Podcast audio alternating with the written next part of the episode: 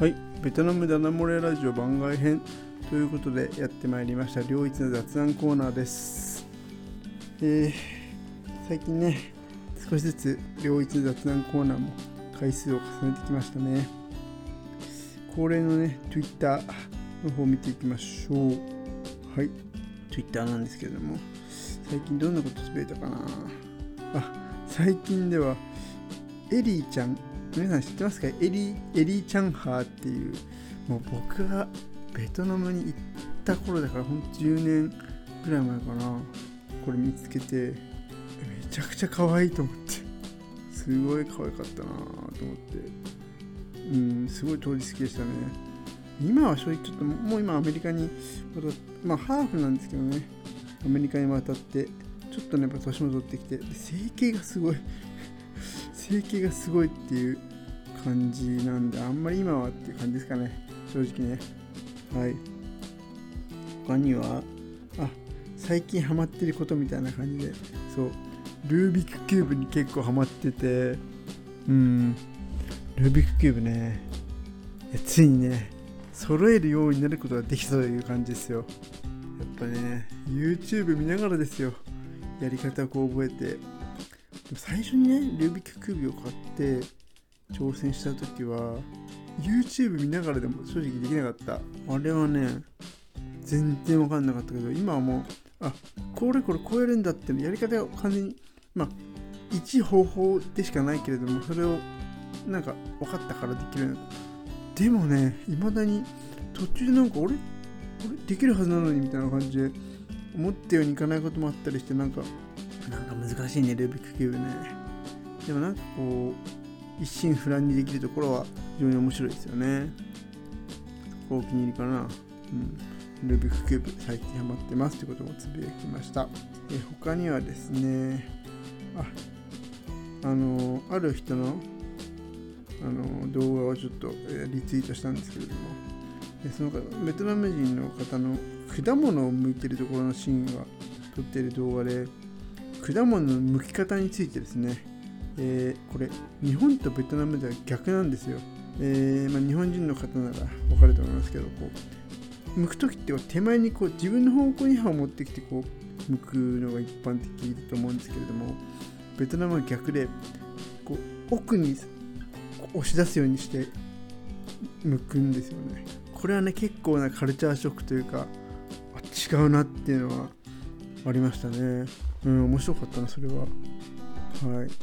あとはどんなかなというところで。えーベトナム女性の日ってのがあったんでそれのエピソードをね、まあ、アップロードしたりして、まあ、ベトナム女性の日は今年は僕自身はあのお花を送りましたね。はい。まあ事前にねちゃんと花キューピットかなんかで予約してやったりしましたね。とそんな感じですかね。もう Twitter 振り返りとしては。今日の話題ということなんですけれども。何話そうかな。何かあるかな。最近さ読書してないんですよ。うん。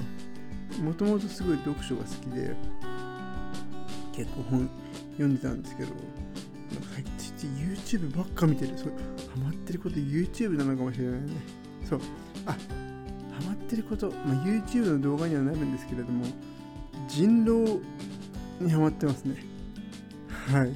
なんか人狼を見るのがすごい好きで、えー、なんか人狼最大トーナメントとか、まあ、人狼スリアロチャンネルとか、えーお魚人狼とかね、まあ、あったり、まあ、知ってる人しかわからないんですけどマイナーですけども、まあ、やり方はね、えー詳しくここで説明してもあれなんですけども、まあ、みんなでこう話し合って嘘つきを見破るゲームですね。端的に言っちゃうと。うん。話し合いだけで、えー嘘つきを見破るっていうところが非常に面白くてですね。なんか飽きないんですよね。僕自身は人狼や、なんだろうな、昔ちょっとチャット人狼みたいなのやってましたけれども、やっぱこれ話してやる人狼っていうのは全然やったことなくて、まあ、あんまりやるのはいいかなって感じ。うん。まあ、見てるだけ楽しいかなっていうところで、人狼にはまってますね。特にやっぱりその、上手い人ってのはその、人狼側っていうのは結局騙して村人側を騙して自分があたかも村人かのように振る舞うんですけれど村人さんに騙されちゃったりしてっていう感じでなかなかとはいえ伝わりづらいねこの魅力がね。YouTube か。どんな YouTube を見てるかってあそうだね。今日のテーマはどんな YouTube を最近見ているかというすごいありきたりなテーマになります。はい一つ目がまあ人狼でしてさっき申し上げた。最近だとね意外とね旅物もちょっとちらっと見たりしてるよね。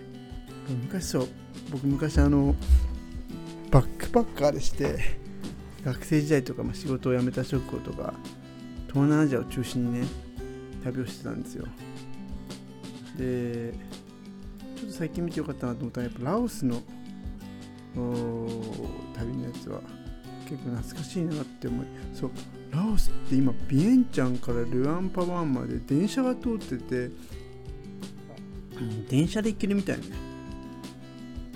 やだって首都のビエンチャンからバンビエンあの山あいの何もないな、まあ、何もないっていうか、まあ、村？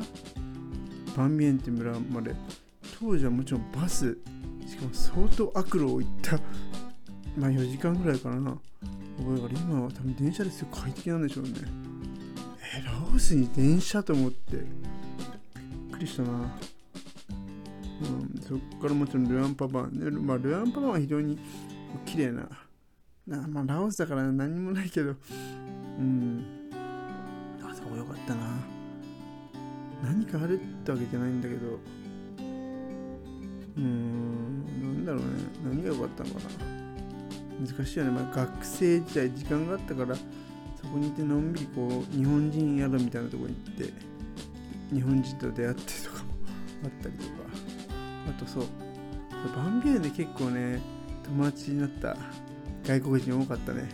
グループみたいなのにこう入ってって韓国人とかスペイン人アルゼンチン人カナダ人オーストラリア人とかそこら辺なんかすごい多国籍なグループでなんか僕も日本人一人で混ざってってみんなでご飯食べたりしてまあそれでそんな英語はねうまいわけじゃないんだけどまあみんな、ま、レベルまちまち僕も当時はそんなにねうまくなかったけど結構楽しくやれたね。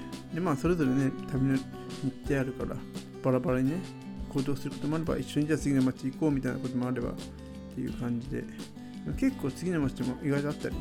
意外と意外と経ってからあったりとか。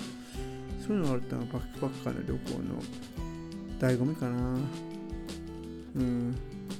こんな感じでだらだら話してきたけれども。今日のね用事だとなんかこの辺で、えー、またお会いしましょう。またね